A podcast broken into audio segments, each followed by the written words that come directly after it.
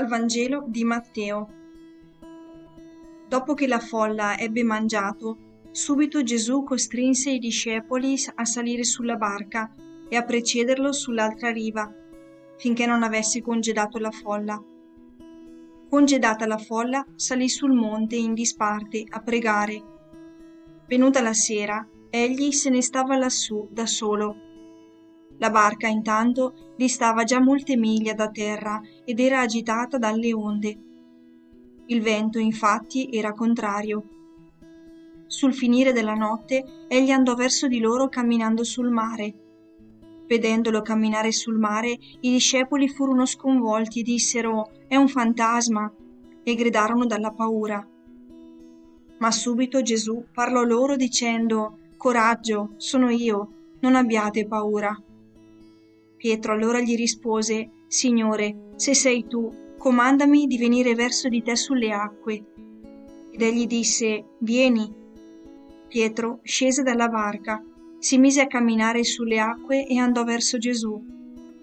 Ma vedendo che il vento era forte, si impaurì e cominciando ad affondare gridò, Signore, salvami.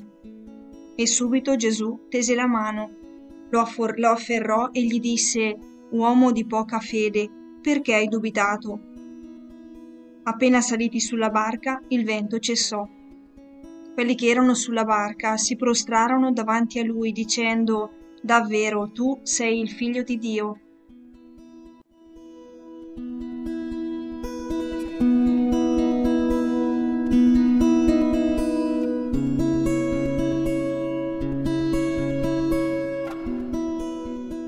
Questo brano mi colpisce molto il camminare sulle acque. In effetti è ripetuto per ben quattro volte, due volte per Gesù e due volte per Pietro. Questo fatto mi ha sempre molto incuriosito. Quante volte ho guardato il mare e ci ho pensato. Di fronte all'estate e al sole che risplende nel cielo e vi si riflette, sembra tutta una meraviglia. Ma il mare è anche buio, notte, è anche essere in balia delle acque e delle onde e mi rimanda un po' anche alla paura di esserne inghiottiti. Dal surf allo stand-up paddle, ovvero stare in piedi sopra una sorta di tavola sull'acqua, il navigare e il cercare di camminare sulle acque, di dominarle e avere un potere su di loro, sembra proprio essere un'esigenza dell'uomo, non solo una cosa che affascina. E per questo mi chiedo, cosa ci permette di camminare davvero sulle acque in senso più profondo, che ci consente di non essere in balia di ciò che viviamo o temiamo e non siamo in grado di affrontare da soli. Gesù si presenta verso la fine della notte, quando la barca è agitata dalle onde. gli apostoli non lo riconoscono e hanno paura, intravedendo un fantasma. Coraggio sono io, non abbiate paura, li incoraggia Gesù, riportandoli alla realtà e facendosi vivo. Su richiesta di Pietro gli comanda di camminare, ma la fede del discepolo vacilla ed è qui che sta per cadere. Mi viene da chiamare Pietro discepolo più che apostolo, perché mi sento proprio come lui, titubante di affidarmi e sperare e vivere.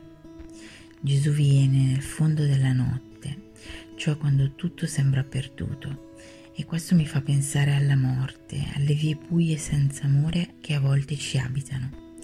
Gesù viene camminando sulle acque come una vittoria sull'abisso, quello che non ha più potere su di lui.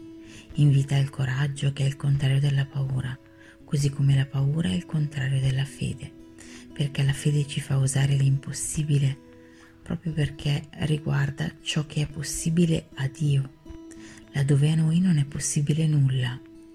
Egli ci ricorda sono io, io sono, cioè esisto, sono reale, non un fantasma e sono qui per te, non avere paura. E Gesù, riconosciuto, guarisce i malati. Oggi posso anch'io toccare Gesù attraverso la confessione, ricevendo il perdono di Assisi che mi libera dalla schiavitù del mio peccato.